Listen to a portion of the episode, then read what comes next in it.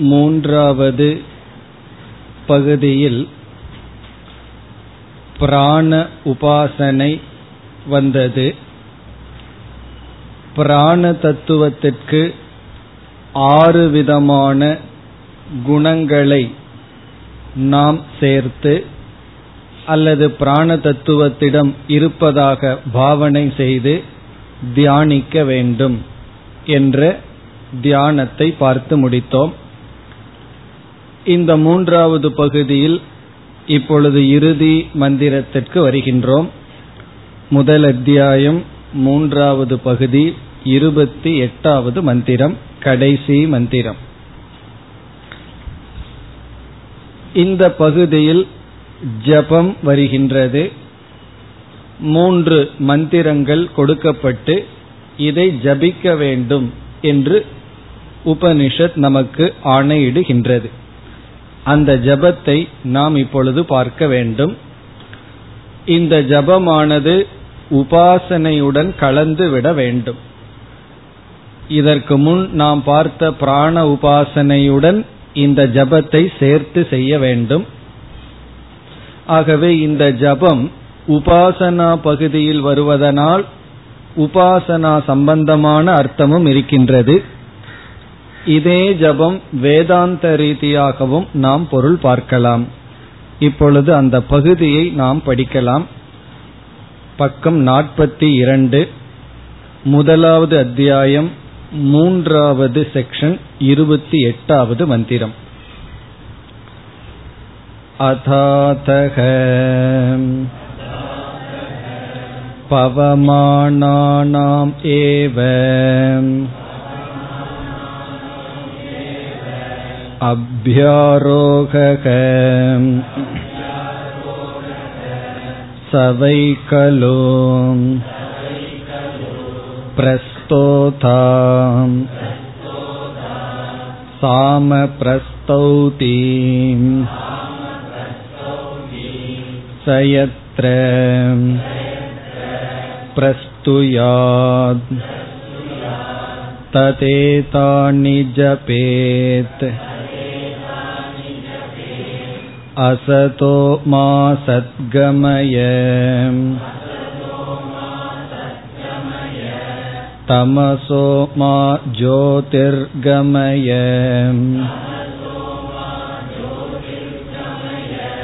मृत्योर्मा अमृतं गमयेति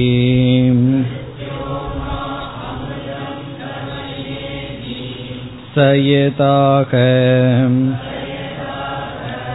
असतो मा सद्गमयेति मृत्युर्वा असत् सतमृतम्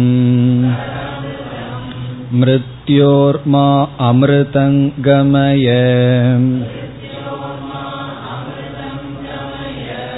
अमृतं मा कुरु इत्येव एतदाह तमसो मा ज्योतिर्गमयेति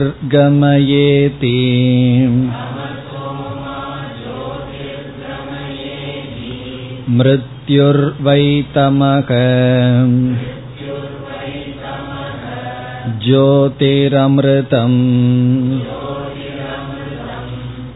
मृत्योर्मा अमृतं गमय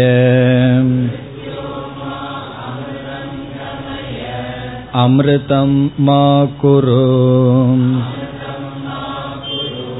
इत्येवमेतदाह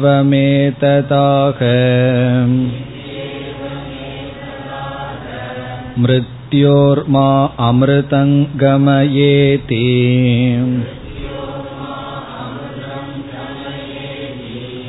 नात्र तिरोहितमिव अस्ति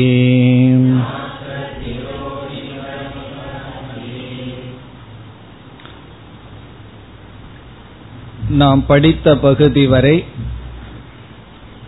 ஜபத்திற்கான மந்திரம் அடங்கியுள்ளது இதில் பிராண உபாசனை மேற்கொள்ளும் பொழுது அந்த உபாசனா சமயங்களில் செய்ய வேண்டிய ஜபம். முதலில் நாம் படித்தது வரைக்குள்ள பொருளை பார்த்துவிட்டு பிறகு விளக்கத்திற்கு வரலாம். அதாத பவமானானாம் ஏவ அபியாரோக முதல் சொல் அத. அத என்றால் பிராண விஞ்ஞான அனந்தரம். பிராண உபாசனை எப்படி செய்ய வேண்டும் என்று கூறியதற்கு பிறகு. அதன பிறகு என்று பொருள் இங்கு பிராண உபாசனை எப்படி செய்ய வேண்டும் என்ற உபதேசத்திற்கு பிறகு அதக என்ற அடுத்த சொல் அதனுடைய பொருள் இந்த ஜபத்தை செய்தால் அந்த உபாசிய தேவதையுடன் ஒன்றாக முடியும் என்ற பலன் இருப்பதனால் இந்த ஜபத்தினால் நாம் யாரை தியானிக்கின்றோமோ அவராக ஆக முடியும். அவர் சொரூபமாகவே ஆக முடிகின்ற காரணத்தினால். ஜபகர்மனா தேவதா பாவ கேதுத்வாத். ஜபகர்மனா என்றால் இந்த ஜபத்தை செய்வதனால் நாம் யாரை தியானிக்கின்றோமோ அவர்கள் சொரூபமாகவே அந்த ஹிரண்ய கர்ப்பஸ்வரூபமாகவே ஆக முடிகின்ற காரணத்தினால் இந்த ஜபத்தை நாம் மேற்கொள்ள வேண்டும். அந்த எது ஜபம் என்று இனிமேல் வருகின்றது. அதற்கு முன் உபனிஷத்தை அறிமுகப்படுத்துகின்றது. இங்கு சொல்லப்பட்ட பிராண உபாசனையை பற்றி தெரிந்து கொண்ட பிறகு இந்த ஜபம் செய்வதனால் உபாசிய தேவதையாகவே ஆக முடிகின்ற காரணத்தினால் இப்படிப்பட்ட ஒரு ஜபத்தை நாம் மேற்கொள்ள வேண்டும். அந்த ஜபத்துக்கு இந்த ஜப மந்திரத்துக்கு இரண்டு பெயர்கள் இருக்கின்றது. முதல் பெயர் பவமானம். அது வந்து முதல் பெயர். பவமானம் என்றால் தூய்மைப்படுத்துவது. இந்த மந்திர வந்து ஜபத்திற்காக பயன்படுத்த வேண்டும். அது என்ன மந்திரம் என்பது பிறகு வருகின்றது. இந்த மூன்று மந்திரத்திற்கே பவமானம் என்றால் தூய்மைப்படுத்துவது. இனி ஒரு பெயர் அபியாரோக இதுவும் இந்த மூன்று மந்திரத்திற்கான பெயர். இந்த மூன்று மந்திரம் தான் அசதோமா சத்கமய என்று நாம் பார்க்க போகின்றோம். இந்த மூன்று மந்திரத்தை ஜபம் செய்ய வேண்டும். இந்த மூன்று மந்திரத்திற்கு அபியாரோக அபியாரோக என்பதற்கு இரண்டு பொருள் இருக்கின்றது. ஒன்று அபி ஆபிமுக்கியேன. அபி ஆரோகக. ஆரோகன மேலே ஏறுதல். இப்ப மரத்து மேல ஏறுறதுக்கு பேர் ஆரோகக. அல்லது நம்ம ஸ்டெப்ஸ்ல ஏறி இந்த மாடிக்கு வர்றோம். அதுக்கு பேரு ஆரோகம். ஆரோகம்னா ஏறுதல். இங்கு ஏறுதல் என்றால் உயர்ந்து செல்லுதல் மேலே செல்லுதல். அபியாரோக என்பதற்கு முதல் பொருள் ஹிரண்ய கர்ப்பனாக ஒன்றாகுதல். ஹிரண்ய கர்ப்பனுடன் ஒன்றாகி விடுதல் தாதாத்மியேன ஹிரண்ய தாதாத்மியம்னா ஹிரண்ய கர்ப்பஸ்வரூபனாகவே நாம் உயர்ந்து விடுதல். அது வந்து இந்த இடத்திற்கு உகந்த பொருள். அபியாரோகன ஆபிமுக்கியன. சாதாத்மிய பாவம் ஆபிமுக்கியன கிரண்ய கர்ப்பனை நோக்கி சென்று கிரண்ய கர்ப்பனை அடைந்து அந்த கிரண்ய கர்ப்பனாகவே ஆகி விடுதல் அது ஒரு பொருள். இரண்டாவது பொருள் சாதாரணமான பொருள். இந்த இடத்திற்கு தகுந்த பொருள் அல்ல. பொதுவாகவே அபியாரோகங்கிற சொல்லினுடைய பொருள் மேல் நோக்கி செல்லுதல். எதனால் ஒருவன் மேல் நோக்கி செல்கின்றானோ? மேல் நோக்கி செல்கின்றானோன தூய்மை அடைகின்றானோ. இப்ப ஜபத்தினுடைய பலன் தூய்மை அடைதல். இந்த இடத்துல என்ன பொருள்னா கிரண்ய கர்ப்பனோடு ஐக்கியமாகுதல். பொதுவா ஜபத்திற்கு பலன் அபியாரோகனா நம்மை நாம் உயர்த்தி கொள்ளுதல் தூய்மையாக்கி கொள்ளுதல். மனதை தூய்மைப்படுத்தும் சாதனம். இது வந்து எந்த நாமத்துக்குமே இது பொருந்தும். ஓம் நம சிவாயாங்கிற எடுத்துட்டு ஜபம் செய்தாலும் அந்த இதற்கும் அந்த ஜபத்திற்கும் அபியாரோக அபியாரோக என்றால் என்ன? நம்மை நாம் உயர்த்தி கொள்ளுதல். இப்ப ஜப கர்மம் அது நம்மை உயர்த்தும். இனி அடுத்த பகுதி இனிமேல் வர இருக்கின்ற இந்த மூன்று மந்திரத்தை ஜபம் செய்ய வேண்டும் என்கின்ற விதி வாக்கியம். இப்ப விதி வாக்கியம்னா நமக்கு புரியும். இப்ப வேதத்துல வந்து விதி வாக்கியம் இருக்கின்றது. இதை செய் என்று சொல்கின்ற வாக்கியம். அப்படி அடுத்த வாக்கியம் வந்து விதி வாக்கியம் அதாவது இந்த அபியாரோக மந்திரத்தை ஜபம் செய்ய வேண்டும் என்கின்ற ஒரு விதி. விதினா கமாண்ட். எப்பொழுது என்ற கேள்வி வரும்பொழுது ஒரு யாகம் நடந்து கொண்டு இருக்கின்ற சமயத்தில் அந்த யாகத்தில் அதிகமாக யார் செயல்பட்டு கொண்டிருப்பார்கள் என்றால் யாகத்தை நடத்தி கொடுக்கின்ற ரித்விக்குகள். ரித்விக்குகள்னா அந்த பூஜாரிகள். யாகத்தை நமக்காக நடத்தி கொடுப்பவர். அதுக்கு நம்ம அவங்களுக்கு தட்சிணையை கொடுப்போம். அவ்வளவுதான் அவர்களுக்கு புண்ணியம். ஒரு யாகத்தை நடத்தி கொடுத்தால் அவர்களுக்கு யாக பலன் போகாது. யாக பலன் யாருக்கு போகும்? எஜமானனுக்கு தான் போகும். யாகத்தை யார் நடத்துகின்றாரோ அவருக்கு தான் அந்த யாகத்தினுடைய பலன் போகும். ஆனா அதை நடத்தி வைக்கின்ற கருவியாக இருப்பவர் ரித்விக் இப்ப எஜமானனுக்கு சாதாரணமா அதிக வேலை இருக்காது. சங்கல்பம் பண்ணும் போது வரணும். பிறகு அவர் தான் எல்லா ஹோமத்தையும் பண்ணிட்டு இருப்பார் கடைசியில வந்து மூணோ பத்தோ சுத்தி சுத்திட்டு போன்னு சொல்லுவார். அந்தந்த வேலையை தான் எஜமானன் பண்ணணும். அப்படி இருக்கும் பொழுது இந்த மூன்று மந்திரத்தை யார் ஜபம் செய்வதுங்கிற கேள்வி வரும்பொழுது எஜமானன் தான் செய்ய வேண்டும். இது வந்து ரித்விக்கு செய்யக்கூடாது. இது ரித்விக் செய்யற ஜபம் அல்ல இது எஜமானன் செய்ய வேண்டும். ஆகவே இந்த மந்திரம் ரொம்ப முக்கியமாகின்றது. காரணம் என்னன்னா ஒரு ரித்விக்கினுடைய பூஜையோ அல்லது மந்திரமோ அல்ல இது எஜமானனுக்குரிய மந்திரம். இனி அடுத்தது எஜமானன் எப்பொழுது செய்ய வேண்டும் என்ற கேள்வி வரும்பொழுது சாமவேதத்தை ஓதுகின்றவர்கள் அந்த குறிப்பிட்ட யாகத்தில் சாமவேதத்தை அவர்கள் ஓதிக்கொண்டிருக்கும் பொழுது எஜமானன் அமர்ந்து ஜபம் செய்து கொண்டிருக்க வேண்டும். இப்ப இந்த உபாசனை வந்து கர்மத்துடன் சேர்ந்த உபாசனை. அப்பொழுது யாகம் நடந்து கொண்டிருக்கும் எஜமானன் உபாசனை செய்து கொண்டிருப்பான் ரித்விக்கானவர் சாமவேதத்தை ஓதுவார் அந்த நேரத்தில் எஜமானன் இந்த மந்திரத்தை ஜபிக்க வேண்டும். அந்த பகுதிதான் இப்பொழுது வருகின்றது. சகவை கழு பிரஸ்தோதா. பிரஸ்தோதா என்பவர் சாமவேதத்தை ஓதுகின்ற ரித்விக். சாமவேதத்தை ஓதுபவர் பிரஸ்தோதா. சாம பிரஸ்தௌதி. சாம பிரஸ்தௌதின சாமவேதத்தை ஓதிக்கொண்டிருக்கும் பொழுது. பிரஸ்தௌதி என்றால் ஓதிக்கொண்டிருக்கும் பொழுது எதை சாமவேதத்தை? சக எத்திர பிரஸ்துயாத் அவன் எப்பொழுது சாமவேதத்தை ஓதுகின்றானோ தது ஏதானி ஜபேத் அப்பொழுது இதை ஜபிக்க வேண்டும். ஜபேத்ங்கிறது விதிலிங் ஜபேத் ஜபம் செய்ய வேண்டும். யார் எஜமானன் ஜபம் செய்ய வேண்டும். இங்க வந்து பன்னெண்டு மந்திரங்கள் இருக்கின்றது.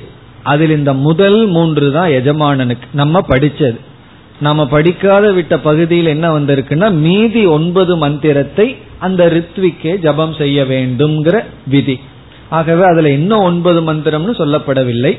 மீதி மந்திரத்தை ரித்விக் ஜபம் செய்ய வேண்டும் என்று சொல்லப்பட்டு இந்த மூன்று மந்திரம்தான் எஜமானன் ஜபிக்க வேண்டும்.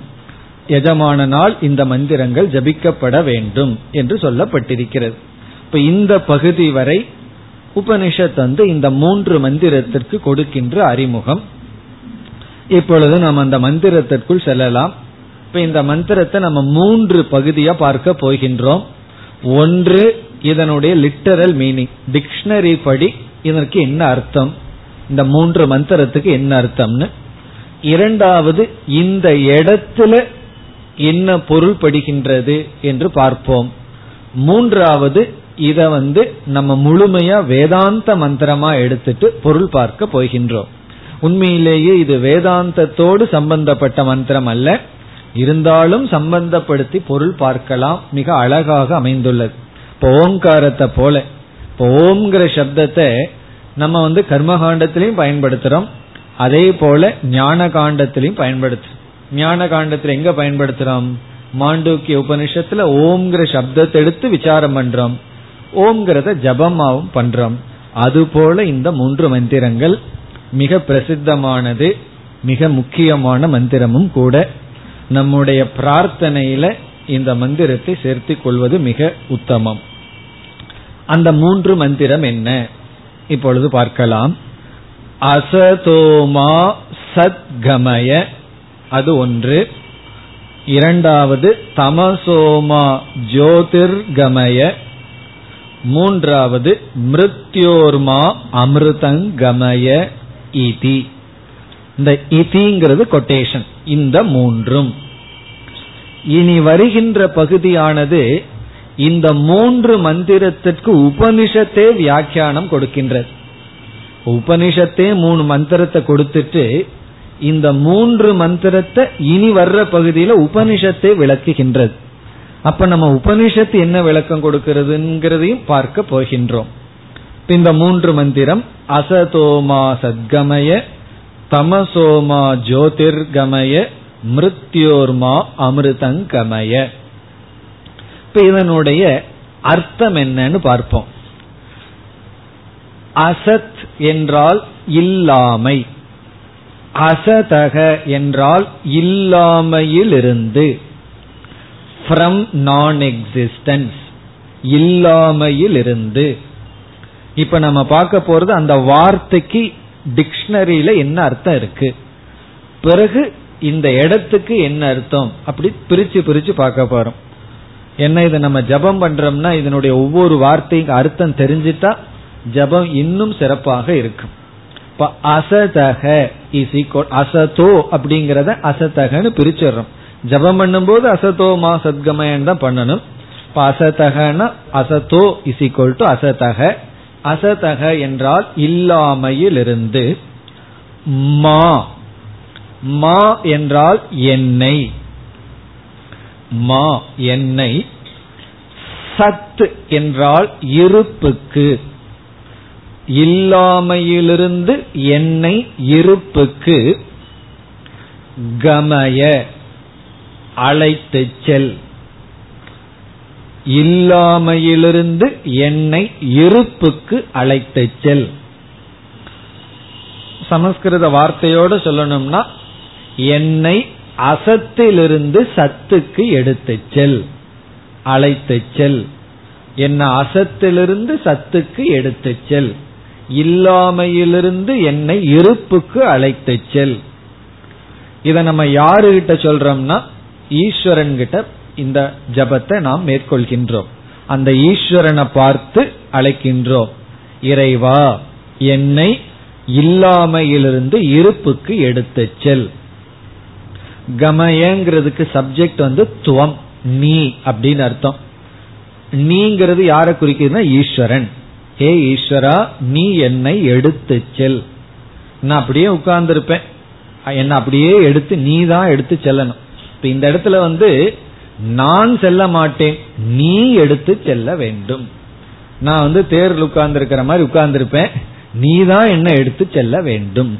நான் நடந்து செல்ல மாட்டேன். எங்கிருந்து? அசத்திலிருந்து சத்துக்கு நான் போக மாட்டேன். என்னால போகவும் முடியல முடியாது. அதனால நீ என்ன அப்படியே தூக்கி போய் உட்காரவை அப்படின்னு அர்த்தம். கமய கமய அப்படின்னா நீ அதை செய். நீ எடுத்து செல். இனி அடுத்தது தமசக தமசோமா ஜோதிர்கமய இரண்டாவது மந்திரம். தமசக என்றால் இருளிலிருந்து. தமஸ்னா டார்க்னஸ் இருட்டு. தமசகன இருளிலிருந்து மா என்றால் என்னை இருளிலிருந்து என்னை ஜோதிகி தெரிஞ்ச சொல்லுதான் ஒளிக்கு வெளிச்சத்திற்கு கமய அழைத்துச்சல் இருளிலிருந்து என்னை ஒளிக்கு அழைத்துச்சல் இல்லாமையிலிருந்து என்னை இருப்புக்கு அழைத்துச் செல். இருளிலிருந்து என்னை ஒளிக்கு அழைத்து செல். இனி மூன்றாவது மந்திரம். மிருத்யோகோ மா அமிர்தம் கமய. மிருத்யோகோ மரணத்திலிருந்து. மிருத்யுன மரணம் மரணத்திலிருந்து மா என்னை அமிர்தம் மரணமின்மைக்கு கமய அழைத்து செல். மரணத்திலிருந்து என்னை மரணமின்மைக்கு அழைத்து செல். இந்த மூன்றுக்கு என்ன பொருள் வருகின்றது? அசதோமா சத்கமய அசத்திலிருந்து என்னை சத்துக்கு அழைத்து செல். தமசோமா ஜோதிர்கமய இருளிலிருந்து என்னை வெளிச்சத்திற்கு எடுத்துச் செல். மிருத்யோர்மா அமிர்தங்கமய மரணத்திலிருந்து என்னை மரணமின்மைக்கு அழைத்து செல். இதி இதிங்கிறது வந்து இதுதான் அபியாரோக மந்திரம். இந்த மூன்று தான் அபியாரோக மந்திரங்கள். இனி அடுத்தது அடுத்த பகுதி முழுவதும் உபனிஷத் இந்த மந்திரத்தை விளக்குகின்றது. இந்த மந்திரத்தை வந்து உபனிஷத் விளக்க விரும்புகின்றது. உபனிஷத் என்ன விளக்கம் கொடுக்கின்றது என்றால் இந்த மூன்று மந்திரத்தில் அசத் சத்துன்னு இருக்கு. இந்த மா கமயங்கிறது எல்லாத்துக்கும் காமனா இருக்கு. மான எண்ணெய் கமயன அழைத்து செல். அது எல்லாத்துக்கும் பொதுவா இருக்கு. மாறுகின்ற சொற்கள் என்னன்னா அசத் சத்து. அசத்திலிருந்து சத்துக்கு பிறகு வந்து தமஸ் டு ஜோதி. இருளிலிருந்து ஒளிக்கு மூன்றாவது வந்து மிருத்யு டு அமிர்தம் மரணத்திலிருந்து மரணமின்மை. இப்போ உபனிஷத் என்ன விளக்கம் கொடுக்கின்றது? அசத் என்ற சொல்லுக்கும் தமஸ் என்ற சொல்லுக்கும் அர்த்தம் மிருத்யுகு. அசத்துனாலும் மிருத்யுன்னு தான் அர்த்தம். பிறகு வந்து தமஸ் என்றாலும் மிருத்யுன்னு தான் அர்த்தம். ஆகவே கடைசி வரி இருக்கின்றதே. அதுதான் முதல் இரண்டு வரியினுடைய பொருள். முதல் வரி இரண்டாவது மந்திரம் மூன்றாவது மந்திரம் மூணு மந்திரம் இருந்தாலும் மூன்றாவது மந்திரம் தான் முதல் மந்திரமும் இரண்டாவது மந்திரமும். அப்போ அசதோமா சத்கமயங்கிற இடத்துல அசத்துனா மிருத்யு தான் அப்படி என்றால் சத்துனா என்ன அர்த்தம் வரும்? சத்துனா அமிர்தம். அப்ப உபனிஷத் என்ன வியாக்கியானம் கொடுக்கின்றது? இது உபனிஷத்தே கொடுக்கின்ற விளக்கம். அசத் என்றால் மிருத்யு சத் என்றால் அமிர்தம். பிறகு வந்து தமஸ் என்றால் மிருத்யு மரணம் ஜோதி என்றால் அமிர்தம். இப்படி சொன்னதற்கு பிறகு இனி அடுத்த மூன்றாவது மந்திரத்துக்கு என்ன விளக்கம் கொடுக்க முடியும்? ஏன்னா முதல் இரண்டுக்கும் மிருத்யு அமிர்தம் என்று கொடுக்கப்பட்டு விட்டது. பிறகு மூன்றாவது மந்திரத்திற்கு வரும்பொழுது மிருத்யுனா மிருத்யு. பிறகு வந்து அமிர்தம்னா அமிர்தம்னு தானே சொல்ல வேண்டும். ஆகவே மூன்றாவது மந்திரம் விளக்கம் கொடுக்க வரும்பொழுது உபனிஷத் கூறுகின்றது இந்த மூன்றாவது மந்திரத்துக்கு விளக்கம் அவசியமில்லை என தெளிவாகவே இருக்கின்றது என்று அர்த்தம் மூடி இருக்கவில்லைன்னு சொல்லுது. ஏன்னா முதல் இரண்டு மந்திரத்துல அர்த்தம் வந்து மறைமுகமா இருக்கான். எப்படி மறைமுகமா இருக்குன்னா மிருத்யு தான் அசத்தாம் அறியாமை அல்லது இருள் தான் ஏன்னா அறியாமைங்கிறது நம்ம சொல்ல போற விளக்கம். அங்க சொல்றது இருள். ஏன்னா இருள் தான் மிருத்யு. இப்ப இருள் பிறகு வந்து அசத். இந்த ரெண்டுக்கும் தெளிவான அர்த்தம் இல்லை. அதனாலதான் மிருத்யுன்னு பொருள் கொடுத்தோம். மிருத்யுங்கிற இடத்துல மிருத்யுன்னு தெளிவாகவே இருக்கின்றது என்று மூன்றாவது வரிக்கு விளக்கம் இல்லை. அதேதான் நேரடியான பொருள். முதல் இரண்டு வரியில வந்து மிருத்யுங்கிறது மறைஞ்சிருக்கான் அதைத்தான் உபனிஷத் விளக்கி இருக்கின்றது. ஆகவே அடுத்த பகுதி அனைத்தும் மிக சுலபமானது. இதே மந்திரத்தை சொல்லி அசத்துங்கிற நாம் மிருத்யுன்னு அர்த்தம் சத் என்றால் அமிர்தம் என்று பொருள் என்ற விதத்தில் விளக்குகின்றது. இப்பொழுது நாம் அடுத்த பகுதிக்கு சென்றால் சக எத் ஆக அசதோமா சத்கமய இதி. அசதோமா சத்கமய என்பதற்கு இதுதான் பொருள். இதுதான் இந்த வாக்கியத்தினுடைய அர்த்தம். ஏதாக இங்கு என்ன சொல்லியதோ என்னவென்று? அசதோமா சத்கமய இதி. அதாவது அசத்திலிருந்து சத்துக்கு எடுத்து செல் என்று இங்கு என்ன சொல்லப்பட்டதோ அதில் மிருத்யுர்வா அசத்து அசத் என்றால் மிருத்யு. மிருத்யு தான் மரணம் தான் அசத்து. சத் அமிர்தம். சத் என்றால் அமிர்தம். இப்ப அசதோமா சத்கமயங்கிறதுக்கு உபனிஷத் கொடுக்கிற விளக்கம் அங்க அசத்துனா மிருத்யு சத்துனா அமிர்தம். ஆகவே மூன்றாவது மந்திரம் தான் முதல் மந்திரம். அதை மீண்டும் விளக்குகின்றது மிருத்யோர்மா அமிர்தங்கமய. அதாவது அசதோமா சத்கமய இஸ் ஈக்வல் டு மிருத்யோர்மா அமிர்தங்கமய.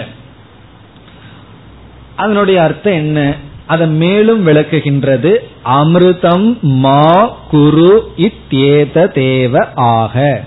இத்தேத தேவ ஆகனா இப்படித்தான் சொல்கிறது இதைத்தான் சொல்கிறது.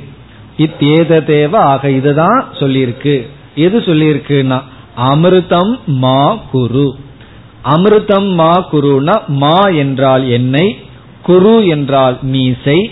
எப்படி அமிர்தம்? என்னை மரணமற்றவனாக ஆக்குவாயாக.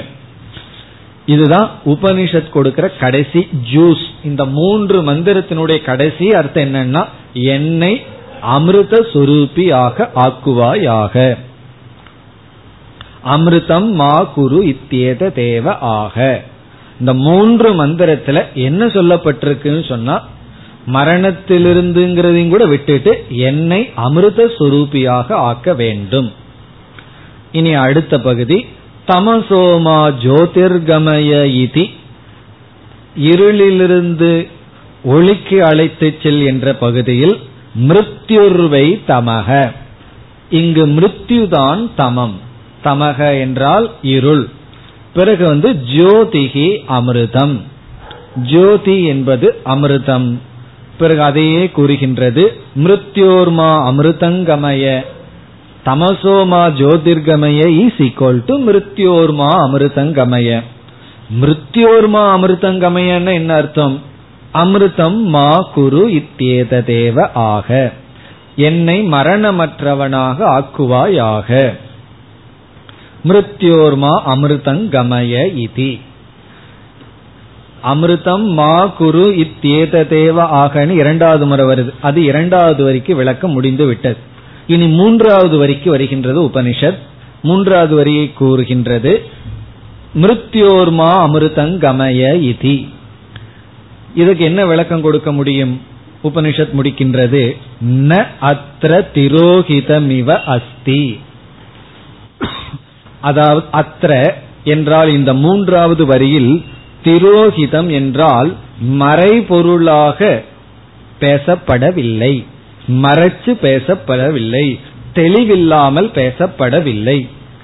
என்ன மிருத்யோர்மா அமிர்தம் கமயங்கிறது நேரடியாக இருக்கின்றது.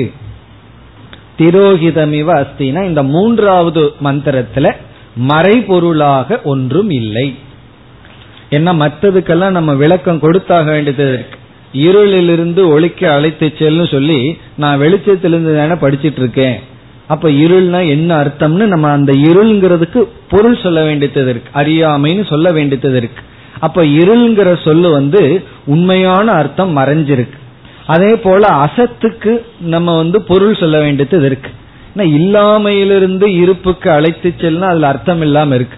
இல்லாமையிலிருந்து யார் இல்லாமையில் இருக்கா? இல்லாமைனா என்ன?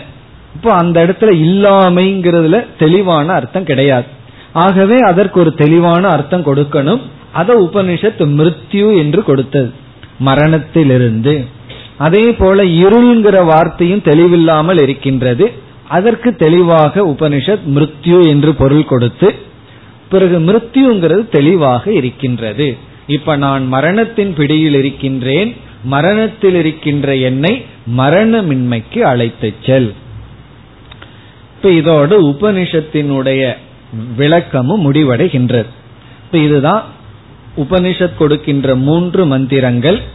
பிறகு வந்து இந்த மந்திரங்களுக்கு உபனிஷத் கொடுக்கின்ற விளக்கம். இனி நாம் அடுத்த விசாரத்திற்கு செல்லலாம். அதாவது இங்கு சங்கரர் இந்த மூன்று மந்திரத்திற்கு ஒரு விளக்கம் கொடுக்கின்றார். அந்த விளக்கத்திற்கு இப்பொழுது செல்கின்றோம். அந்த விளக்கம் இந்த உபாசனா பிரகரணத்துடன் சேர்ந்த விளக்கம். இந்த இடத்திற்கு தகுந்த விளக்கம். அதை நம்ம பார்த்து முடித்துவிட்டு பிறகு நம்ம இதை வேதாந்த மந்திரமா எடுத்துக்கொண்டு அர்த்தத்தை பார்க்க போகின்றோம். அது வேதாந்த விசாரம். இது வந்து இந்த இடத்திற்கு பொருந்துகின்ற விசாரம். அல்லது இந்த இடத்திற்கு பொருந்துகின்ற அர்த்தம். அதுவும் சங்கரர் கொடுக்கின்ற விளக்கம். ரொம்ப பெரிய வாக்கியங்கள் அல்ல சிறிய வாக்கியங்கள் தான். அதுல இந்த மூன்று மந்திரத்தில் ஒவ்வொன்றாக இப்பொழுது எடுத்துக்கொள்வோம். முதல் மந்திரத்துக்கு செல்கின்றோம். அசதோமா சத்கமய. இப்ப இதுல வந்து ஒவ்வொரு வார்த்தையினுடைய அர்த்தம் நமக்கு தெரியும். அசத்துனா இல்லை. இல்லாமையில் இருந்து சத்துனா இருப்புக்கு கமயன அழைத்து செல் மான என்னை. இப்ப இந்த இடத்தில் அசத்துங்கிறதுக்கு என்ன பொருள்னு பார்க்க வேண்டும். சத்துங்கிறதுக்கு என்ன பொருள்னு பார்க்க வேண்டும். இப்ப அசத் என்பதற்கு பொருள் அசாஸ்திரியம் கர்ம அசாஸ்திரியம் உபாசனம். அசத் என்றால் அசாஸ்திரியம் கர்ம அசாஸ்திரியம் உபாசனம். இதனுடைய பொருள் என்ன என்றால் அசாஸ்திரியம் என்றால் சாஸ்திரத்துக்கு முரண்பட்ட சாஸ்திரியம்னா சாஸ்திரத்தோடு ஒத்து போன அசாஸ்திரியம்னா சாஸ்திரத்துக்கு முரண்பட்ட சாஸ்திர விருத்த கர்ம என்றால் செயல் உபாசனம் என்றால் எண்ணம் அல்லது சிந்தனை. அசத் என்றால் சாஸ்திரத்திற்கு விருத்தமான சாஸ்திரத்திற்கு முரண்படுகின்ற இன்னும் சுலபமா சொல்ல போனா அதார்மிகம் தர்மத்திற்கு முரணான அதார்மிகமான. தார்மீகம்னா தர்மத்திற்கு உட்பட்ட. அதார்மிகம் என்றால் தர்மத்திற்கு முரணான செயல். கர்மன செயல். உபாசனம்னா சிந்தனை திங்கிங் எண்ணங்கள். அதாவது இப்பொழுது நான் எப்படி இருக்கின்றேன்னா சாஸ்திரத்திற்கு முரண்பட்ட செயல்ல ஈடுபட்டு இருக்கேன் சாஸ்திரத்திற்கு முரண்பட்ட சிந்தனையில் இருக்கின்றேன். அப்படி இருக்கின்ற என்னை. இப்ப சாஸ்திரத்துக்கு விருத்தமான செயல்ல ஈடுபட்டு இருக்கேன் சாஸ்திரத்துக்கு விருத்தமான சிந்தனையில் இருக்கு. இப்படியெல்லாம் சிந்திக்காதன்னு சாஸ்திரம் சொல்லியிருக்கு. அதைத்தான் நான் சிந்திச்சிட்டு இருக்கேன் பிறகு வந்து இதையெல்லாம் செய்யாதேன்னு சாஸ்திரம் சொல்லுது. அதைத்தான் செய்து கொண்டு இருக்கின்றேன். அப்படி இருக்கின்ற என்னை அசத் என்றால் சாஸ்திரத்திற்கு விருத்தமான செயலையும் சாஸ்திரத்திற்கு விருத்தமான எண்ணங்களையும் கொண்டிருக்கின்ற என்னை சத்கமய. சத் என்றால் அந்த ஆவ அடிச்சிடணும் சாஸ்திரியம் கர்ம சாஸ்திரியம் உபாசனை. அப்படிப்பட்ட என்னை நீ என்ன செய்ய வேண்டும் என்றால் சாஸ்திரத்திற்கு உட்பட்ட செயலை செய்யவை சாஸ்திரத்திற்கு உட்பட்ட சிந்தனையை என்னை மேற்கொள்ளவை. அப்ப நான் எதிலிருந்து எதற்கு போக விரும்புகின்றேன்? தவறான நடத்தை தவறான சிந்தனையிலிருந்து சரியான நடத்தை சரியான சிந்தனைக்கு செல்ல வேண்டும். அதுதான் அர்த்தம். அசாஸ்திரியமான கர்மம் அசாஸ்திரியமான உபாசனையிலிருந்து சாஸ்திரியமான கர்ம சாஸ்திரியமான உபாசனைக்கு செல்ல வேண்டும். இங்க சத் என்றால் சாஸ்திரியம் கர்ம அல்லது தர்மத்திற்கு உட்பட்ட செயல் தர்மத்திற்கு உட்பட்ட சிந்தனை. அசத் என்றால் தர்மத்திற்கு முரணான செயல் தர்மத்திற்கு முரணான சிந்தனை. அப்ப வந்து நம்முடைய பிரார்த்தனை என்ன என்றால் நான் வந்து சாஸ்திரத்திற்கும் அல்லது தர்மத்திற்கும் முரண்பட்டு செயல்பட்டு கொண்டிருக்கின்றேன். பிறகு சாஸ்திரத்திற்கு உகந்ததல்லாத சிந்தனையில் இருந்து கொண்டு இருக்கின்றேன் அப்படிப்பட்ட என்னை அப்படிப்பட்ட அசத்திலிருந்து சத்துக்கு அழைத்து செல் என்றால் என்னிடமிருந்து தர்மப்படியான செயல்கள் வர வேண்டும் தர்மப்படியான எண்ணங்கள் சிந்தனை வர வேண்டும். இதுதானே முக்கியம். நம்ம வேதாந்தம் படிச்சு தத்துவமசிங்கிறதெல்லாம் கடைசியில் இருக்கு. முதல் படி என்னன்னா தர்மப்படியான செயல் என்னிடத்திலிருந்து வரணும் தர்மப்படியான எண்ணம் என்னிடத்திலிருந்து வர வேண்டும். அதுதான் முதல் வரியினுடைய அர்த்தம் முதல் பிரார்த்தனை. இப்ப அசதோமா சத்கமய என்றால் அதர்மத்திலிருந்து தர்மத்திற்கு அழைத்து செல். அதான் கடைசி அர்த்தம். அதர்மத்திலிருந்து தர்மத்திற்கு அழைத்து செல். அதர்மத்தை உபனிஷத் வந்து அசத் என்று சொல்கின்றது அதர்மம் வந்து அசத்தான். பிறகு அசத்துக்கு என்ன அர்த்தம் உபனிஷத் கொடுத்தது? மிருத்யு. இப்ப அசத் என்றால் மிருத்யு என்றால் அதர்மந்தான் மரணம். அதர்மந்தான் சம்சாரம். அதர்மந்தான் மிருத்யு. அதர்மம்னு என்ன? அதர்மமான செயல் அதர்மமான சிந்தனை. தர்மத்திற்கு முரணான செயல் தர்மத்திற்கு முரணான எண்ணங்கள். இந்த ரெண்டும் தான் மிருத்யு. இந்த ரெண்டும் தான் மரணம் இந்த ரெண்டும் தான் துக்கம் இந்த இரண்டும் தான் அசத். அந்த அசத்திலிருந்து தர்மத்திற்கு உட்பட்டவனாக என்னை மாற்று. அப்படின்னா என்ன அர்த்தம்? நம்ம காலையில் இந்த ஜபத்தை பண்ணும் பொழுது காலையில எந்திரிக்கிறதே அதர்மமா எந்திரிக்க கூடாது அதுலயும் ஒரு தர்மம் இருக்கணும். அப்படி ஃபர்ஸ்ட் அதை பண்ணிடுவோம். ஏன்னா எழுந்திருக்கும் பொழுதே அதுவே அதர்மமா இல்லாம அதை மட்டும் தர்மமா பண்ணிட்டு பிறகு இந்த பிரார்த்தனையை பண்ணுவோம். என்னன்னா இன்று நான் என்னிடம் இருந்து வருகின்ற அனைத்து செயல்களும் இந்த நாளில் என்னிடம் இருந்து வருகின்ற செயல்களெல்லாம் தர்மத்திற்கு உட்பட்ட செயல்களாக இருக்கட்டும். பிறகு என்னிடம் என்னுடைய மனதில் உதிக்கின்ற அனைத்து எண்ணங்களும் இன்றைய நாளில் இன்னைக்கு மட்டும் கொடுத்துருன்னு கேட்டுருவோம் பகவான் கிட்ட அப்படி டெய்லி கேட்டுறோம். அப்படி இந்த டுவெண்ட்டி ஃபோர் ஹவர்ஸுக்கு மட்டும் நீ என்ன பண்ணுனா என்னுடைய செயல்களெல்லாம் தர்மத்திற்கு உட்பட்டு இருக்கட்டும். என்னுடைய எண்ணங்கள் எல்லாம் தர்மத்திற்கு உட்பட்டு இருக்கட்டும். என்று அசதோமா சத்கமய. பிறகு அதுக்கு அடுத்த நாள் என்னன்னா மறந்துடக்கூடாது. அதுக்கு அடுத்த நாள் இதே பிரார்த்தனை தான். இதையே ஜபமாக செய்ய வேண்டும். வெறும் பிரார்த்தனை மட்டுமல்ல. இதையே நம்ம எப்படி பகவானுடைய சின்ன நாமத்தை எடுத்துட்டு ஜபம் பண்றோம்? அப்படி ஜபமாக செய்ய வேண்டும். இப்படி ஜபமா பண்ணும் பொழுது இந்த அர்த்தத்தோட பண்ணோம்னா இந்த அர்த்தத்தை உணர்ந்து செய்தோம்னா இந்த உணர்வே நமக்கு ஞாபகப்படுத்தும். எப்ப வந்து காலையில இதை செய்யறோம்? பிறகு கொஞ்ச நேரம் ஆன உடனே நம்ம அப்படியே மறந்துட்டு விவகாரத்துக்குள்ள போன உடனே அந்த பழைய வாசனைக்குள்ள போவோம். அதை உணர்ந்து ஜபம் செய்ய செய்ய அந்த நேரத்துல கரெக்டா கிளிக் ஆகும். நான் என்ன ஜபம் பண்ணிட்டு வந்து இதை பண்றேன் அப்படிங்கறது கிளிக் ஆகும். அப்ப என்ன ஆகும்னா உடனே நம்மளுடைய செயலை வந்து அதர்மத்திலிருந்து தர்மத்திற்கும் செயல் மட்டுமல்ல சிந்தனையும் கூட எண்ணமும் கூட சாஸ்திரத்திற்கு விருத்தமாக இருக்கக்கூடாது. அதாவது மற்றவர்களுடைய மற்றவர்களை அழிப்பதாகவோ அல்லது மற்றவர்களுக்கு கேடு விளைப்பதாகவோ நம்ம எண்ணமும் கூட கூடாது. இது வந்து முதல் வரியினுடைய பொருள். இனி இரண்டாவது இரண்டாவது மந்திரத்திற்கு வந்தால் தமசோமா ஜோதிர் கமய பொதுவா சாஸ்திரத்துல தமஸ் இருள் என்பது அஜானத்திற்கு உதாகரணம். ஜோதிகி என்பது ஞானத்திற்கு உதாகரணம். ஜோதிங்கிறது வந்து சாஸ்திரத்துல ரெண்டு இடத்துல பயன்படுத்தப்படும்.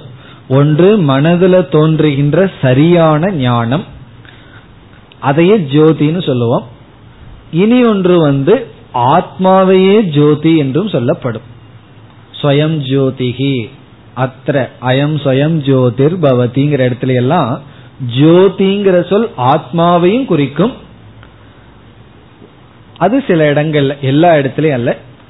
பல இடங்கள்ல ஜோதி அல்லது வெளிச்சம் என்பது மனதில் தோன்றுகின்ற சரியான அறிவு. ஞானம். ஜோதி வெளிச்சம் ஒளி என்பது ஞானம் என்றால் இருள் என்பது என்ன? அஜானம் இப்ப இந்த இடத்துல என்ன பொருள் என்றால் முன் சொன்னதே தான் இப்பொழுது நம்ம வந்து முன்ன என்ன சொன்னோம்? முதல் வரியில் என்ன பொருள் சொன்னோம்? அசத் என்றால் அதர்மமான செயல் அதர்மமான எண்ணங்கள். சத்துனா சரியான தர்மமான செயல் தர்மமான சிந்தனைன்னு பார்த்தோம். சில இடம் சில சமயங்கள்ல நமக்கு தெரியாமையும் போலாம். எது தர்மம் எது அதர்மம் என்ற அஜானமும் நமக்கு இருக்கலாம். ஆகவே இங்கு என்ன பிரார்த்தனை என்றால் தமக என்ற சொல்லுக்கு அசாஸ்திரிய அதாவது சாஸ்திரிய கர்ம உபாசனா அஜானம் இப்ப தமஸ் இஸ் ஈக்வல் டு சாஸ்திரிய கர்ம சாஸ்திரிய உபாசன அஜானம் அதனுடைய பொருள் என்ன? சரியான செயல் சரியான சிந்தனையை பற்றிய அறியாமை. எது சரியான செயல் எது சரியான சிந்தனை என்ற அறியாமை. இதுதான் சரி இதுதான் சரியான செயல் இதுதான் சரியான சிந்தனை என்கின்ற அஜானம் அந்த அறியாமையிலிருந்து. இனி ஜோதிகிக்கு நம்ம அர்த்தம் சொல்லிடலாம். ஞானம் சரியான ஞானம். சாஸ்திரிய கர்ம சாஸ்திரிய உபாசனா ஞானம். இப்ப ஜோதிக்கு அழைத்து செல் என்றால் சரியான அறிவை கொடு. எது சரியான செயல் எது சரியான சிந்தனை என்ற சரியான ஞானம். இப்ப இரண்டாவது மந்திரத்தினுடைய அர்த்தம் என்னவென்றால் அறியாமையிலிருந்து அறிவுக்கு அழைத்து செல். அறியாமையிலிருந்து என்னை அறிவுக்கு கொண்டு செல். அதனுடைய அர்த்தம் என்ன? எந்த அறியாமை எந்த அறிவு என்று வரும்பொழுது எது தர்மம் எது தர்மமான செயல் எது தர்மமான சிந்தனை என்கின்ற விஷயத்தில் இருக்கின்ற அறியாமையிலிருந்து சரியான அறிவுக்கு அழைத்து செல்ல இதுதான் தர்மம் என்ற ஞானத்தை கொடு. எனக்கு வந்து அறியாமையிலிருந்து அறிவுக்கு அழைத்து செல்ல எனக்கு எது தர்மம் எது அதர்மம்னு சொல்லி முதல்ல புரிய வை. பிறகு வந்து முதல் வரைக்கும் மீண்டும் போகணும். பல சமயங்கள்ல நம்ம தவறான செயல் செய்வதற்கும் தவறா நினைக்கிறதுக்கும் அறியாம காரணமா இருக்கும். அதனாலதான் நான் தெரியாம இப்படி நினைச்சிட்டேன். உன்னை நான் தெரியாம தப்பா நினைச்சிட்டேன்னு சொல்லுவோம். அப்போ நம்ம வந்து தவறாக நினைப்பதற்கு தவறாக செயல்பட அறியாமை காரணமா இருக்கு அது ஒரு ஸ்டேஜ் சில சமயங்கள்ல அறியாமை நீங்கிரும். நல்லா நமக்கு தெரியும். இது செய்யணும் இதை செய்யக்கூடாது. இப்படித்தான் நினைக்கணும் இப்படி நினைக்க கூடாது என்று. தெரிஞ்சும் தப்பு செய்கின்றோம் சொன்னா அந்த அறிவை செயல்படுத்த நம்மிடத்துல சக்தி இல்லை. இப்ப முதல் வரியில சக்தியானது பிரார்த்தனை செய்யப்படுகின்றது. இரண்டாவது வரியில அறிவானது பிரார்த்தனை செய்யப்படுகின்றது. நம்ம வாழ்க்கையில ரெண்டு தான் வேணும். ஒன்னு ஞானம் இரண்டாவது வலு சக்தி பலம். இப்ப முதல் வரியில பல பிரார்த்தனா இரண்டாவது வரியில ஞான பிரார்த்தனா.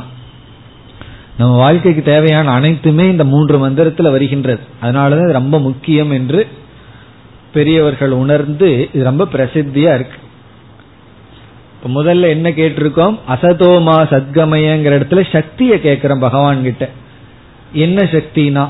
தர்மப்படி வாழ்றதுக்கான சக்தியை கொடு. தர்மப்படி சிந்திக்க எனக்கு சக்தியை கொடு. என்னுடைய எண்ணமெல்லாம் தர்மத்திற்குட்பட்டு இருக்க எனக்கு வலுவை கொடு பலத்தை கொடு. பிறகு தர்மப்படி வாழ்வதற்கு எனக்கு சக்தியை கொடு. அதற்கு முன்னாடி என்ன தேவைனா முதல்ல அறிவு தேவை எது தர்மம் எது அதர்மம். ஆகவே மந்திரத்தினுடைய ஆர்டர் இரண்டாவது வந்தாலும் முதல்ல வருவது தமசோமா ஜோதிர் கமய ஆனா ஜபத்துல நியமம் என்னன்னா உபனிஷத் என்ன ஆர்டர்ல சொல்லியிருக்கோ அப்படித்தான் ஜபம் பண்ணணும். புரிஞ்சுக்கிற விஷயத்துல எப்படி புரிஞ்சுக்கணும்னா தமசோமா ஜோதிர்கமயங்கிறத முதல்ல புரிஞ்சுக்கணும். எனக்கு வந்து எது சரி எது தவறுங்கிற விஷயத்துல தெளிவான ஞானத்தை கொடு. எது சரியான சிந்தனை எது தவறான சிந்தனைங்கிற பத்தி அறிவை கொடுத்துரு. அதான் முதல் படி. அதற்கு பிறகு அசதோமா சத்கமய எனக்கு சக்தியை கொடு. நான் வந்து வலுவற்று இருக்கின்றேன் சக்தி இல்லாதவனாக இருக்கின்றேன். ஞானமே ஒரு சக்தி அஜானம் அதை விட மோசம். ஞானமே ஒரு சக்தி அந்த ஞான சக்திக்கு பிறகு மீண்டும் செயல்பட கிரியா சக்தியை கொடு. ஞான சக்தி இச்சா சக்தி கிரியா சக்தி எல்லாம் ஞான சக்தியை கொடுன்னா சரியான அறிவை கொடு. கிரியா சக்தியை கொடுன்னு சொன்னா அந்த அறிவை செயல்படுத்தும் திறனை எனக்கு கொடு. இதுதான் முதல் ரெண்டு வரியினுடைய பொருள். இப்ப முதல் வரி வந்து உண்மையிலேயே நம்ம முதல் வரியில எதை பிரார்த்தனை பண்றோம்? எனக்கு சக்தியை கொடு. ஏன்னா இந்த உலகத்துக்குள்ள போகும் பொழுது அதர்மமா போகணும்னா ரொம்ப சுலபம். அதர்மமா செயல்படுறது அதர்மமா சிந்திக்கிறதுக்கு சக்தியே வேண்டாம். ஏதோ கொஞ்சம் சக்தி இருந்தா போதும். அதுக்கு சக்தி வேணும். ஆனா ரொம்ப குறைவான சக்தி இருந்தா போதும். ஆனா தர்மப்படி இருக்க உண்மை பேசி பிசினஸ் பண்ணணும்னா அதுக்கு ரொம்ப சக்தி வேணும்ல. உண்மை நேர்மையா இருக்கணும்னா அது நம்மளுடைய நேர்மையை பலர் புரிந்து கொள்ள மாட்டார்கள். அந்த நேர்மையினுடைய பலன் கொஞ்சம் மெதுவா தான் நமக்கு கிடைக்கும். ஆகவே அதற்குத்தான் நமக்கு சக்தி தேவை. ஆகவே தர்மப்படி வாழ எனக்கு சக்தியை கொடு. முதல் வரி இரண்டாவது வரியில தர்மாதர்ம ஞானத்தை எனக்கு கொடு. இனி மூன்றாவது வரைக்கும் வருவோம். இந்த மூன்றாவது வரியில மிருத்யு என்றால் மரணம். அமிர்தம் என்றால் மரணமின்மை. இப்ப இங்கு எப்படி சங்கரர் பொருள் சொல்கின்றார்? இந்த மிருத்யுங்கிறதுக்கு அர்த்தம் ஏற்கனவே உபனிஷத்து விளக்கிய படிதான் நம்ம விளக்க வேண்டும் என்று இங்கு மிருத்யு என்பது அசத் பிளஸ் தமக இஸ் மிருத்யு. இங்கு எது மிருத்யு என்றால் அசத்து மிருத்யு அசத்து மரணம் தமஸ் மரணம். அப்ப அசத்துக்கு என்ன பொருள் கொடுத்தோமோ அதுதான் மிருத்யு தமசுக்கு என்ன பொருள் கொடுத்தோமோ அதுதான் மிருத்யு. அசத்துக்கு என்ன பொருள் கொடுத்திருக்கோம்? மறந்து விடலையே. இப்பொழுது அசத்துக்கு நம்ம என்ன பொருள் கொடுத்திருக்கிறோம்னா அசாஸ்திரியம் கர்ம அசாஸ்திரியம் உபாசனம். அதுதான் மிருத்யு. அதாவது அதர்மப்படி செயல்படுறதும் சிந்திக்கிறது தான் மிருத்யு. பிறகு எது தர்மம் எது அதர்மம்ங்கிற அறியாம தான் மிருத்யு. அப்ப மிருத்யுங்கிறதுக்கு என்ன பொருள் என்றால் முதல் ரெண்டு மந்திரத்தில் இருக்கிற அசத்து தான் மிருத்யு தமஸ் தான் மிருத்யு. இப்படி ஏன் பொருள் சொல்றோம்னா உபனிஷத் அப்படித்தான் பொருள்படுத்த வேண்டும்னு நமக்கு சொல்லியே கொடுத்திருக்கு. பொதுவா உபனிஷத்துல மந்திரம் தான் வரும். ஆச்சாரியர் தான் விளக்கணும். இந்த இடத்துல உபனிஷத்தே இந்த மந்திரத்தை விளக்கி இருக்கு அப்படி விளக்கும் பொழுது அசத்த மிருத்யுன்னு சொல்லியிருக்கு தமச மிருத்யுன்னு சொல்லியிருக்கு. ஆகவே இங்க மிருத்யு என்றால் எது மரணம் எது துக்கம் எது சம்சாரம் என்றால் அதர்மமான செயல்தான். அந்த அதர்மத்தை பற்றி அறியாம தான் மிருத்யு. இத வந்து வேறொரு வார்த்தையில ஆசிரியர் விளக்குகின்றார். அசாத்திய அசாதனத்தில் இருந்து சாதனம் சாத்தியம்னு இருக்கு. நான் இப்ப வந்து சாதனையிலையும் இல்லை சாத்தியத்திலையும் இல்லை. இப்ப நான் எங்க இருக்கேன்னா அசாதனையில் இருக்கின்றேன். அசாதனைன்னு என்னன்னா அதர்மம் தான் தர்மத்துக்குள்ள போயிட்டா நான் சாதனையில் இருக்கேன். சாத்தியம்னா அதனால என்ன கிடைக்குமோ அது சாத்தியம். அப்போ நான் அசாதனையிலும் அசாத்தியத்திலும் இருந்து கொண்டிருக்கின்றேன். அதுதான் மிருத்யு. சாதனையற்றவனாகவும் சாத்தியமற்றவனாகவும் நான் இருப்பது மரணம். நான் அசாதகனாக இருத்தல் மிருத்யு. நம்ம எல்லாம் நம்ம சாதகர்கள்னு சொல்லிக்கிறோம் அல்லவா வி ஆர் ஆல் சீக்கர்ஸ் சொல்லிக்கிறோம். அந்த சாதகர்களா இருந்தா நல்லது. சாதகர்களாக இல்லாமல் இருத்தல் மிருத்யு அப்படின்னு பொருள் சொல்கின்றார். அதனுடைய அர்த்தம் என்னன்னா அதர்மப்படி இருந்துட்டு அதர்மப்படி சிந்தித்து கொண்டு எது தர்மம் எது அதர்மம்னு தெரியாம இருக்கிறது தான் மிருத்யு.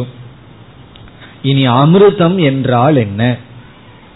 இப்ப இந்த இடத்துக்கு தகுந்த பொருள் இந்த இடத்துல அமிர்தம் என்றால் ஹிரண்ய கர்ப்பன். இப்ப மிருத்யூலிருந்து அமிர்தத்துக்கு அழைத்து செல் என்றால் நான் ஹிரண்ய கர்ப்ப பதத்தை அடைய வேண்டும். மரணத்திலிருந்து மரணமின்மைக்கு செல்ல வேண்டும்னா இந்த இரண்டிலிருந்து விலகி எது எந்த இரண்டு? அறியாமை பிளஸ் செயல். அறியாமையிலிருந்தும் தவறான செயலிலிருந்தும் விலகி நான் அமிர்தத்துவத்தை அடைய வேண்டும் என்றால் நான் ஹிரண்ய கர்ப்பனை அடைய வேண்டும். ஹிரண்ய கர்ப்ப பிராப்திகி பலம். இங்க அமிர்தம்ங்கிறதுக்கு ஹிரண்ய கர்ப்ப பிராப்தி. இதுதான் இந்த இடத்திற்கான பொருள். இந்த கான்டெக்டுக்கான பொருள் என்னவென்றால் சுருக்கமா இறுதியில சொல்ல வேண்டும் என்றால் தர்மமான செயலில் நான் ஈடுபட வேண்டும். தர்மமான சிந்தனையில் நான் ஈடுபட வேண்டும். அது முதல் வரி. இரண்டாவது வரியில எனக்கு எது தர்மம் எது அதர்மம்ங்கிற ஞானம் தேவை. அல்லது தர்ம விஷயத்தில் இருக்கின்ற அறியாமை நீங்க வேண்டும். மூன்றாவது வரியில நான் கிரண்ய கர்ப்பனை அடைய வேண்டும். அப்படி ஹிரண்ய கர்ப்பனை அடையாமல் நான் இருத்தல் என்பது அதுவே மரணம் அதுவே துயரம். அந்த ஹிரண்ய கர்ப்பனுடன் ஐக்கியமாகி விட வேண்டும். இது வந்து கிரம முக்தி இந்த படி அர்த்தம் கொடுத்தா. இது வந்து ஜீவன் முக்தி அல்ல. இப்படி நம்ம அர்த்தம் கொடுத்தோம்னா நமக்கு கிடைக்கிறது கிரம முக்தி ஏன்னா நம்ம ஹிரண்ய கர்ப்பனோட சேர்ந்து கொண்டால் பிறகு இரண்ய கர்ப்பனிடம் இருக்கின்ற அறிவு நமக்கு வரும். ஹிரண்ய கர்ப்பனாகவே நம்ம இருந்து பிறகு நம்ம மோட்சத்தை அடைகின்றோம். ஹிரண்ய கர்ப்ப பத பிராப்தி. இப்ப இந்த இடத்துல ஹிரண்ய கர்ப்ப லோக பிராப்தி கிடையாது. ஹிரண்ய கர்ப்பன் இருக்கின்ற பிரம்மலோகத்தை அடைகிற பலன் இல்ல. ஹிரண்ய கர்ப்பனையே அடைதல். அந்த ஹிரண்ய கர்ப்பனுடன் நாம் ஐக்கியமாகி விடுதல். அப்பொழுது ஹிரண்ய கர்ப்பனுடைய சொரூபமாக நாம் மாறி விடுவோம். ஹிரண்ய கர்ப்பன் வந்து முக்தனாக இருக்கின்றார். அந்த ஹிரண்ய கர்ப்பனே ஒரு காலத்துல சம்சாரியா இருந்தாருன்னு இனிமேல் வரப்போகுது. பிறகு ஞானத்தை அடைஞ்சு முக்தி அடைகிறார். அப்படி இது வந்து கிரம முக்தி பலன் அல்லது வந்து மேலான பலன் எடுத்துக்கொள்ளலாம் ஆனா இதெல்லாம் கர்மகாண்டத்துடன் சேர்ந்து பார்க்கின்ற பொருள். இப்ப இத்துடன் நம்முடைய அந்த இரண்டாவது விசாரம் முடிவடைகிறது. இரண்டாவது விசாரம் சொன்னா முதல் விசாரம் என்ன பண்ணீங்கன்னு கேட்கக்கூடாது. முதல் விசாரம் வந்து அசத்துனா என்ன சத்துனா என்ன லிட்டரல் அர்த்தம் பார்த்தோம். பிறகு தமம்னா என்ன ஜோதிகினா என்னன்னு பார்த்தோம். பிறகு உபனிஷத்து வந்து எப்படி வியாக்கியானம் செய்துன்னு பார்த்தோம்.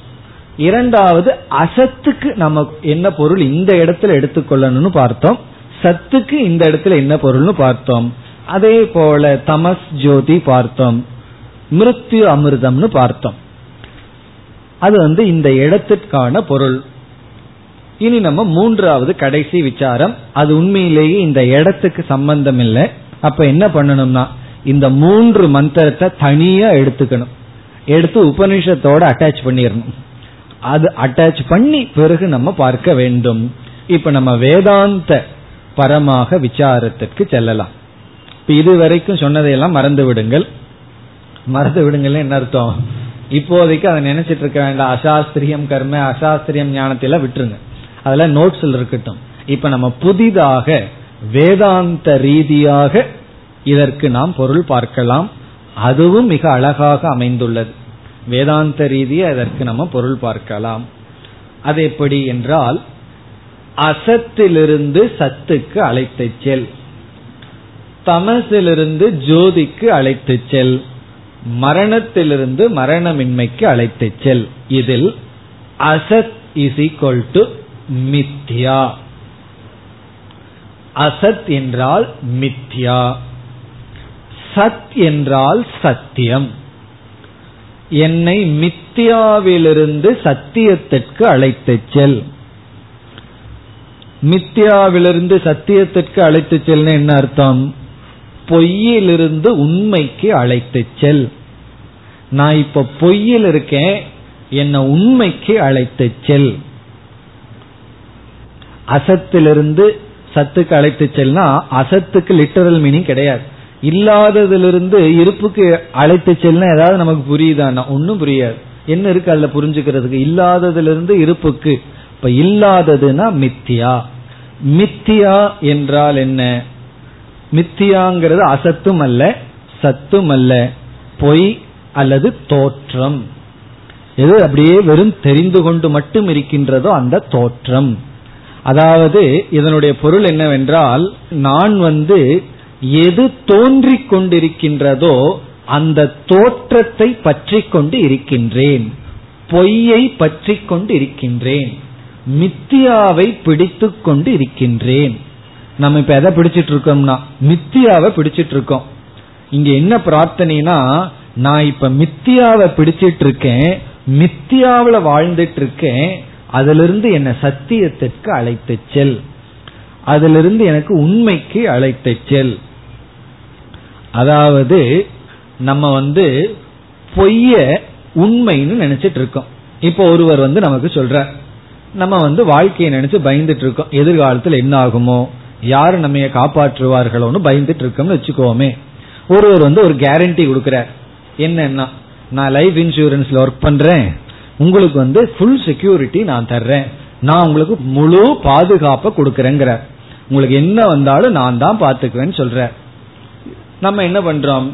இந்த ஒரு ஸ்டேட்மெண்ட் அவர் மீது அவர் கொடுக்கின்ற வாக்கு மீது ஒரு நம்பிக்கை வைக்கிறோம். இது சத்தியமா மித்தியாவான்னா? அவரும் சரி அவர் கொடுத்த அந்த செக்யூரிட்டி பணம் கொடுக்கிறாருன்னு வச்சுக்கோமே. இதெல்லாம் என்ன? என்றால் இதெல்லாம் மித்தியான்னு நம்ம சொல்றோம். காரணம் என்னன்னா யாருடைய டெத் ஆனிவர்சரிக்கு யாரு போக போறான்னு நமக்கு தெரியல. அவர் நமக்கு அப்படி கேரண்டி கொடுத்துருக்கார். அவரும் முன்னாடி போகலாம் இல்ல நம்ம முன்னாடி போகலாம் இப்ப அவரே மரணத்துக்கு உட்பட்டவர். அவர் வந்து நமக்கு சொல்றார் நான் உன்னை மரணம் இல்லாம பாத்துக்கிறேன் அப்படின்னு அவர் நமக்கு சொல்றார். பிறகு அந்த பொருளே அழிவுக்கு உட்பட்டது. அந்த பொருளை வச்சு நம்மைய காப்பாற்றுகின்றேன்னு சொல்றார். இப்ப நம்ம என்ன பண்ணியிருக்கோம்? இந்த பொய்யானத மெய்ன்னு பிடிச்சிட்டு இருக்கோம் பொய் அப்படின்னு சொன்னாவே கொஞ்ச காலத்துக்கு இருக்கிறது தான் பொய். பொய்க்கு லட்சணம் என்ன தெரியுமோ? தாற்காலிக அஸ்தித்துவம்.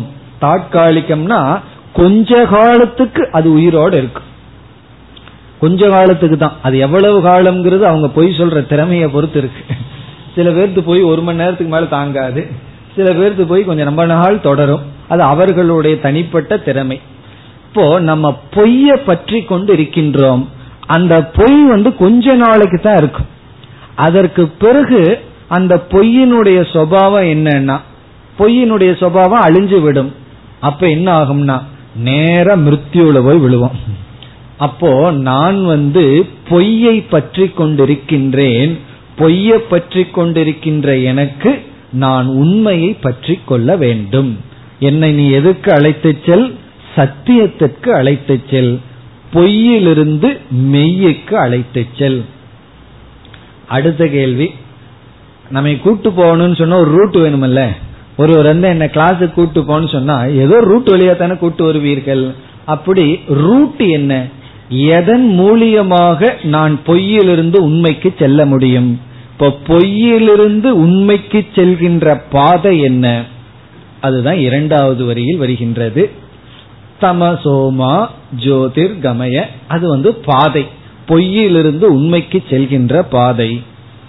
அடுத்த வகுப்பில் தொடரலாம். ஓம் போர் நமத போர் நமிதம் போர் போர் நமுதச்சதேம் பூர்ணய பூர்ணமாதாய பூர்ணமேவாவசிஷ்யதேம் ॐ शान्ति शान्ति शान्तिः